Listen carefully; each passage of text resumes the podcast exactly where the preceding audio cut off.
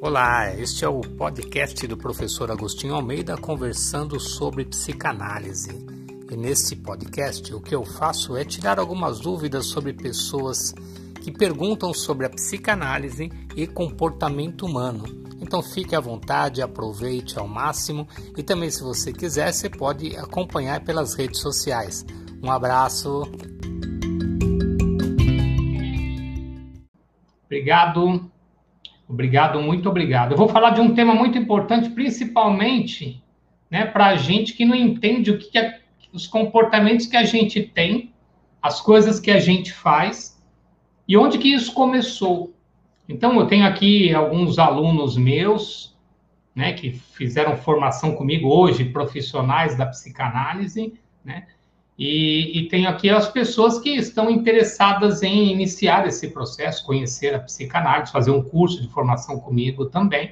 E tem os alunos que estão cursando ainda a psicanálise, estão entrando aqui também. Então, sejam muito bem-vindos, eu espero que realmente vocês aproveitem esse momento aqui, ó. Carlão chegou, Edilma... Sejam muito bem-vindos, tá? É, Paulinha também, ó, formada recentemente. Carlão tá, tá indo para o terceiro módulo. A Sônia Medeiros está lá no YouTube. Ela tá no grupo de E A D. Então, sejam bem-vindos. Fases do desenvolvimento psicoemocional, psicossexual, segundo a psicanálise e segundo Freud. Foi Freud que trouxe essa teoria.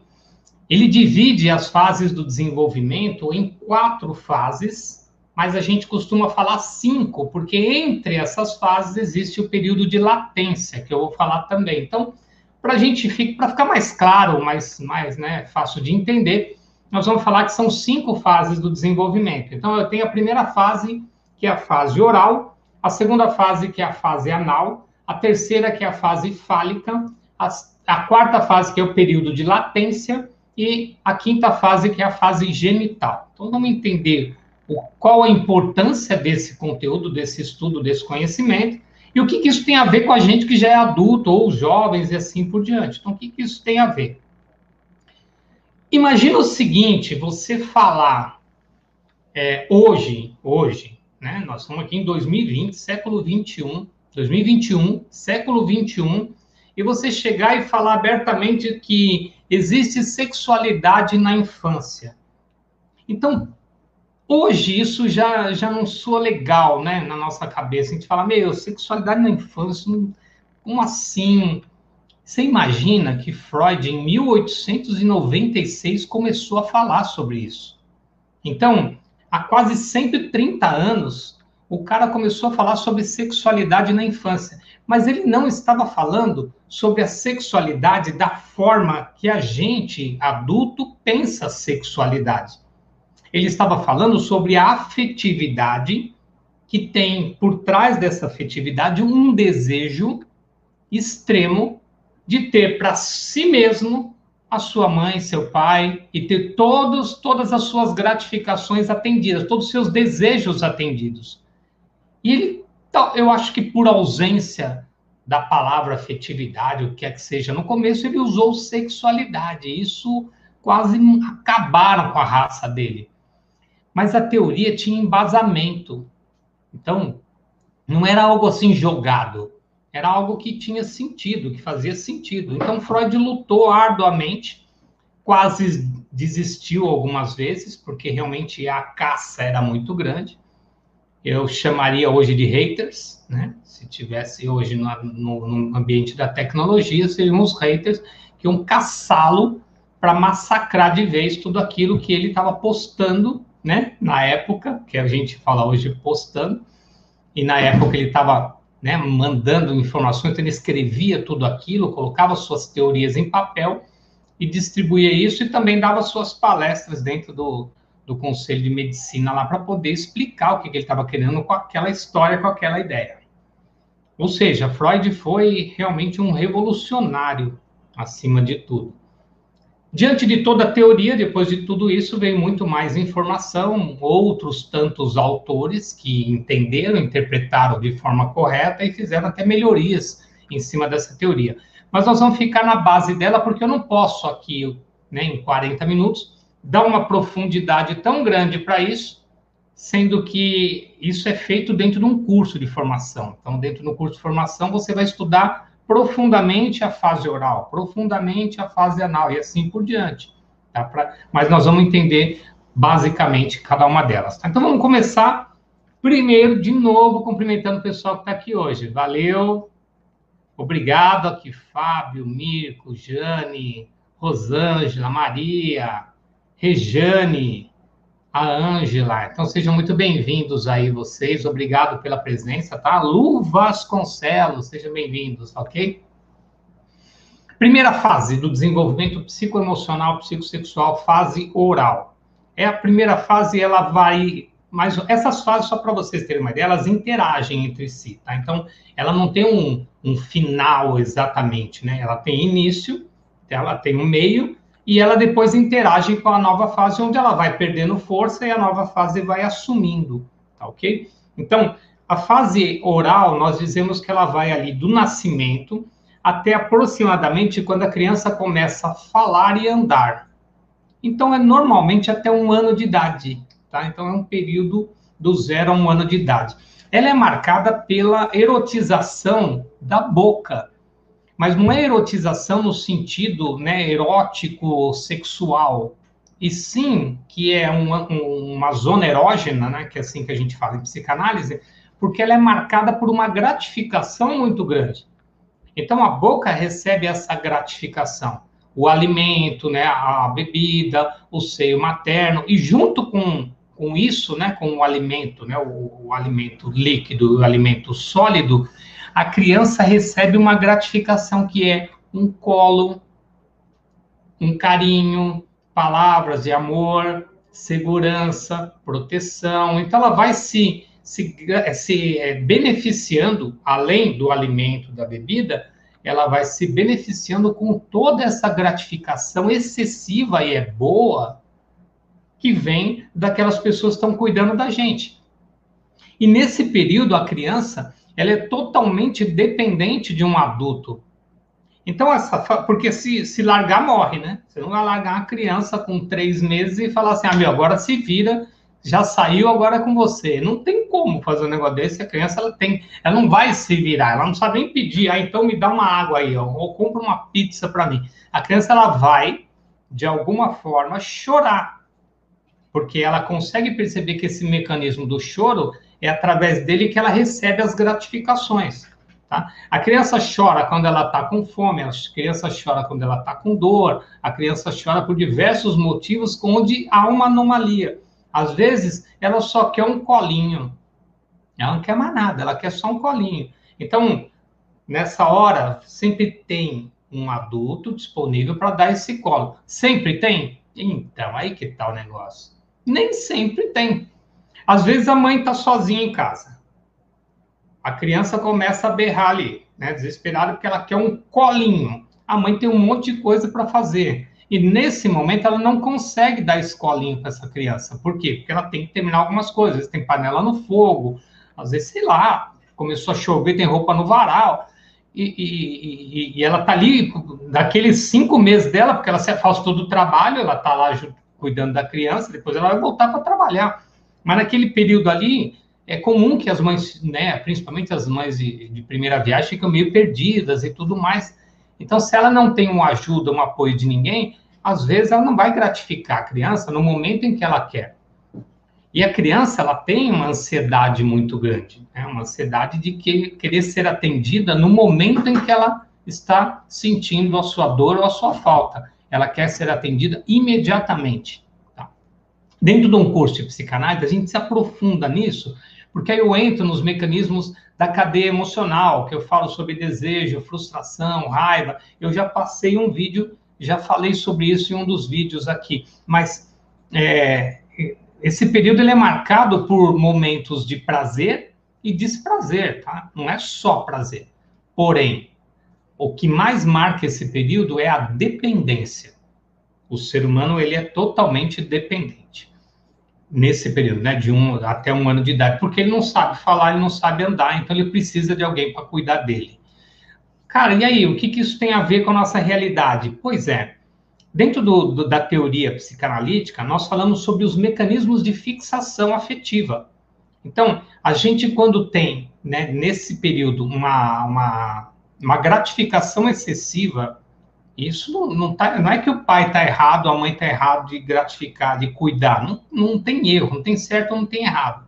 Mas quando a gente tem uma gratificação excessiva, a gente marca esses períodos com uma fixação afetiva muito grande. Então, é, é comum que as pessoas, lá no futuro, depois, como adultos, pessoas dependentes, que são dependentes dos outros, elas dependem de alguém para cuidar, elas dependem de alguém para manter, elas dependem de alguém, sempre tá na dependência do outro, depende do outro, de afeto, aí eu preciso do amor do outro, eu preciso do carinho do outro, elas estão sempre precisando. Essas pessoas do precisar, elas têm um mecanismo de fixação nesta fase do desenvolvimento, na fase oral. E é por isso que nós, psicanalistas, a gente nem sempre fica parado naquilo que está acontecendo no agora. Então, você chega no meu consultório, ou em qualquer profissional que está aqui assistindo aqui essa live, e você fala para eles, olha, eu não sei mais o que fazer, porque eu queria, é, sei lá, ter minha independência, eu queria morar sozinho, eu queria... mas eu não consigo... O período que nós temos que identificar onde isso nasceu é justamente esse período da fase oral. E aí nós temos que fazer uma viagem no tempo da ideia, né, desse, dessa pessoa para entender como foi esse período. Então eu faço perguntas do tipo, me fala um pouquinho da sua história, como foi a sua infância, quem cuidou de você? E aí às vezes a gente vê que tem sensações de falta, de ausência, de abandono. Às vezes tem sensações de muito prazer, muita saudade, às vezes foi o período que a mãe cuidou mais dela, depois a mãe voltou a trabalhar, é, às vezes o pai estava muito presente, depois o pai arrumou um trabalho que ele ficava muito distante, às vezes o casal se separou, nesse período eles estavam juntos, então é, é um mecanismo de fixação e a gente precisa trabalhar isso, essa, esse grau de dependência que hoje tornou ele um adulto dependente, tá? É comum que você perceba pessoas que têm essa fixação na fase oral. Quem são? Pessoas que falam demais, principalmente fofoca. Falam demais, falar demais, que nem eu estou fazendo aqui, ó. Eu estou dando aula, estou ensinando vocês. Quando eu estou falando demais de coisas aleatórias, desnecessárias, isso pode ter uma fixação na fase oral. Ah, mas e o cara que fala demais, o professor? Então, o professor também tem uma fixação na fase oral, mas a gente pode parar com a fofoca já, né? Então, vamos, ficar, vamos ensinar alguma coisa aí. Por isso que eu falei da fofoca. Mas vamos seguir aqui. Pessoas que comem tudo. Cadê? Ó, conhece pessoas assim? Que comem a tampinha do negocinho? Olha eu, ó. Eu roo isso aqui. Então, por ser professor, falo bastante. Por roer as coisinhas aqui, é fato que eu tenho carência afetiva relacionada a essa fase do desenvolvimento. Pessoas que mascam chiclete. Fica ali o tempo todo. Já não tem nem mais sabor o bagulho. Ele tá lá. O tempo todo, mascando chiclete. Fixação nessa fase. Pessoas que fumam. Fixação na fase oral, porque levam prazer pela boca. E o fumar é prazeroso para quem fuma, ok? É, pessoas que comem demais. Alimento pela boca. Então, tudo aquilo que entra por essa zona erógena, que é a boca... Está relacionado, é, dependendo do grau, claro, né? Não é tudo, né? Mas se você tem exagero, coisas que passam do limite, por exemplo, comer tampinha da caneta é fora do padrão, não, não se deve. Mas se você não tem controle sobre isso, quando você vê, você já está comendo, existe uma fixação nessa fase. Isso é bom ou ruim? Então, você tem que observar os seus resultados na vida. Se você está tendo perdas na sua vida, em função da, da dependência que você tem do, em relação ao outro, isso começa a se tornar uma coisa ruim, uma coisa negativa. Então, aí você tem que avaliar.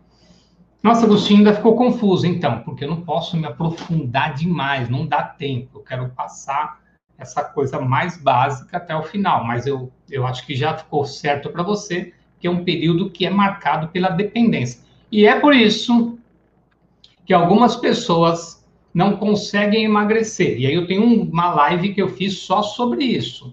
Sobre emagrecimento, tá? Freud explica por que não emagreço, um negócio assim é o nome da live. Se você quer saber sobre isso, assiste essa live. Ela tá marca... Essa pessoa, ela tá marcada normalmente nessa fase oral. E nós, como profissionais, temos que ir lá buscar onde tudo começou. Tudo bem? Vamos seguir. A segunda fase do desenvolvimento, a fase anal. Quando ela começa? Nesse período em que a criança começa a andar e a falar, e vai até o controle do esfíncter. Como assim o controle? Quando ele começa a ter o controle sobre a retenção das fezes, ou seja, ele não faz mais cocô a qualquer hora, em qualquer lugar, quando ele deseja. Ele começa a perceber que tem o local adequado e, e ele consegue segurar o suficiente para fazer o xixi dele e o cocô dele. Então, é, dele e dela, né? Da criança. Então, é, e, e, nossa, mas o que acontece nesse período? Acontece muita coisa, porque agora ele entra numa fase do sabor. Ele quer experimentar o mundo. Então, nessa fase, a criança ela sai catando tudo que tem em volta. Ela sai pegando as coisas, ela sai experimentando as coisas. Você entrega um, um, um, isso aqui para a criança, ela sai, aperta todos os botãozinhos de uma vez. Ela fica apertando tudo aqui, ó. Ela não sabe como funciona, ela está no sabor, ela está experimentando as coisas ainda, tá? É... As crianças do século vinte e um também são assim, cara, elas são muito mais aceleradas ainda, porque já vem com um pacote, né? O H D delas já vem meio recheado de informação. E eu, eu vejo crianças aí que abrem internet, que já põem no joguinho, um, um ano de idade, gente. Eu vi um vídeo de outro, acho que é uma criança de oito meses abrindo o vídeo lá, o negócio no, no, no WhatsApp da mãe, WhatsApp não, no celular da mãe. Então já vem mais avançado o negócio, mas nós não vamos entrar nisso. Essa fase do desenvolvimento, ela também tem um mecanismo de fixação e um período de gratificação. Ela é marcada principalmente pela questão do controle, tá? Retenção ou expulsão das fezes. Ambas situações geram prazer para a criança. Como assim? Reter fezes gera prazer. Por quê? Porque a mãe fala para a criança, ó, segura que nós vamos subir e aí você vai fazer o cocô lá no vaso, no apartamento. Ou nós vamos entrar e você faz em casa na privada, tá bom?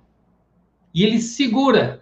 E ele chega em casa e ele consegue. E na hora que ele senta no vaso, a mãe fala, parabéns, olha, viu como você consegue, você é bom nisso. Então, ele fica muito feliz em reter. Ele recebeu uma gratificação excessiva. E nessa hora que ele está fazendo ali o número dois, a mãe, ao invés de gratificar e parabenizar também, olha que bom, hein, fez aí o cocôzão, maravilha, vamos embora, vamos lá, dá descarga, limpa.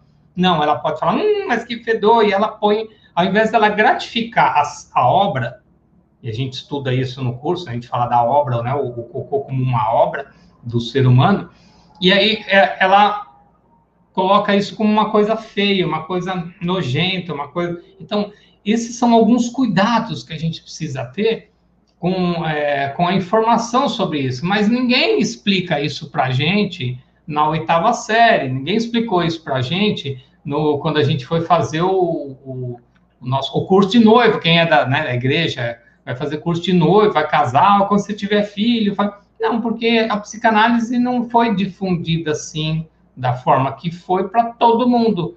Só aqueles que realmente tiveram real interesse, que foram entender como é que isso funciona, tá? E aí fica marcado, às vezes, com uma gratificação excessiva no reter e não tão grande no soltar.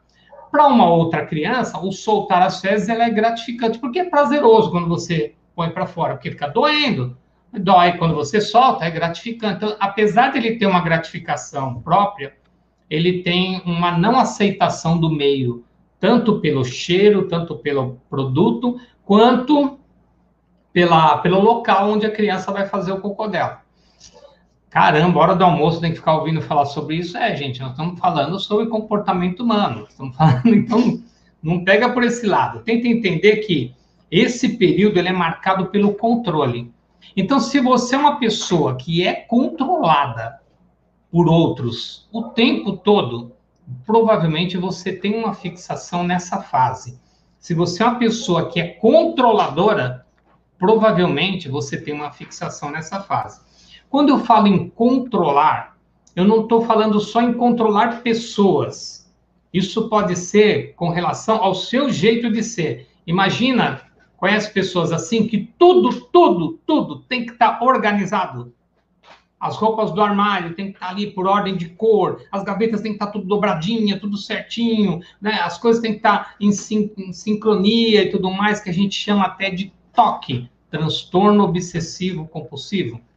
É comum que essas pessoas que queiram controlar os ambientes, não importa onde elas vão, elas vão lá ver um quadro com essa lousa aqui. Se ela tivesse torta, eu tivesse aqui um controlador, essa pessoa não conseguiria, ela viria aqui e arrumar esse quadro e deixar retinha. Conhecem pessoas assim?